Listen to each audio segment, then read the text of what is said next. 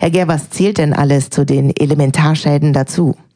In erster Linie sind das Überschwemmungen, entweder durch Hochwasser oder durch Starkregen verursacht. Und es gibt aber noch weitere Ursachen, die immer mit drin sind in diesen Elementarschadенspaketen. Und das sind Erdbeben, Lawinen, Erdrutsch, Erdsenkung und Schneedruck. Mhm. Gibt es da eigentlich auch Unterschiede, was äh, die Schadensabdeckung betrifft? Worauf sollte man achten? Grundsätzlich ist der erste Schritt, dass man überhaupt guckt, ob weitere Elementarschäden in der Wohngebäudeversicherung mit drin sind. Es ist nämlich tatsächlich so, dass in Niedersachsen zwei Drittel der Haushalte so eine Versicherung einfach gar nicht besitzen. Mhm, warum ist das so? Deutschlandweit ist es etwa die Hälfte, aber in Niedersachsen tatsächlich noch weniger.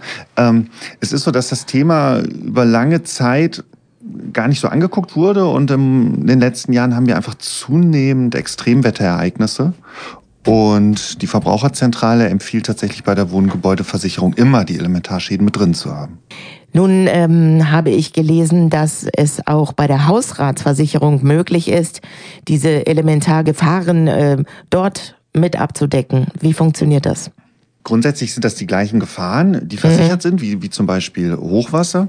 Und die Hausratversicherung deckt ja alles ab, was man beim Umzug so mitnehmen würde. Und da kann man bei sich zu Hause gucken, so im Keller und im Erdgeschoss, wie viel Hausrat ist da. Und wenn das alles nass wird und neu angeschafft werden muss, habe ich dafür genug Rücklagen und will ich die auch dafür ausgeben. Ja.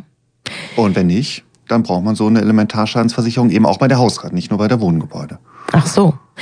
Ähm, wenn ich jetzt zum Beispiel nicht gerade in einem Erdbebengebiet wohne, warum sollte man sich dann gegen Erdbeben versichern? Gibt es da nicht irgendwie Angebote, die individuell zugeschnitten sind?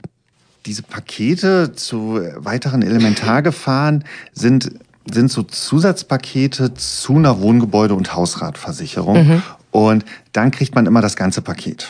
Okay, da so. kann man sich genau, nichts aussuchen. Sind, genau, da sind also Erdbeben und auch Vulkanausbrüche drin, auch wenn kein Vulkan in der Nähe ist. Das ist aber letztlich entstehen dafür dann natürlich auch keine Kosten, sondern das, der, der Hauptfaktor eben die Überschwemmung ist dann eben auch mit drin und da, da entstehen auch die eigentlichen Schäden und deshalb entsprechend auch der Beitrag. Mhm. Apropos Kosten, wie viel kostet sowas? Das ist in erster Linie davon abhängig, wie hoch das Hochwasserrisiko bei der jeweiligen Immobilie ist. Aha. Und dann gibt es sogenannte ZÜRS-Zonen. Das sind also Gefahrenzonen. Und je höher das Risiko, desto höher auch der Beitrag. Äh, desto wichtiger aber auch die Versicherung. Also letztlich könnte man auch sagen, dass der Beitrag immer dem Risiko angemessen ist. Das Interessante dabei ist, dass jeder Versicherer seine eigene ZÜRS-Statistik hat. Das heißt, es kann also durchaus sein, ich frage Versicherer A und der sagt, ach, geringes Risiko, geringer Beitrag. Und Versicherer B sagt, nee, das gleiche Haus äh, ist in unserer Statistik ein hohes Risiko oder mittelhohes Risiko und entsprechend ist es teurer. Deshalb lohnt es sich durchaus bei den Elementarschadensversicherungen ein paar Vergleichsangebote einzuholen. Verstehe. Kann ich selbst herausfinden, in welcher Gefahrenstufe sich mein Haus befindet? Nur durch Vergleichsangebote, weil jeder mhm. Versicherer seine eigene Statistik hat. Da kann es also durchaus Überraschungen geben. Mhm. Also die Versicherungen nehmen jetzt nicht irgendwelche äh, die Angaben irgendwelcher Umweltbehörden, sondern die Schadensstatistik ihrer eigenen Kunden als Grundlage für die Berechnung. Das ist eine sehr gute Frage. Also es ist äh, also letztlich äh, die Erfahrung zeigt halt, dass jeder Versicherer irgendwie andere Daten hat. Mhm. So. Ob ein kleinerer Versicherer jetzt, jetzt für die jeweilige Straße tatsächlich eine Schadenstatistik hat oder eher rät, sei mal dahingestellt. Okay, man weiß es also nicht. Worauf muss ich noch beim Abschluss achten? Grundlegend sollte man, wenn man teure Angebote bekommt oder sogar vielleicht ganz abgelehnt wird, was durchaus sein kann in Hochwasserrisikogebieten, mhm.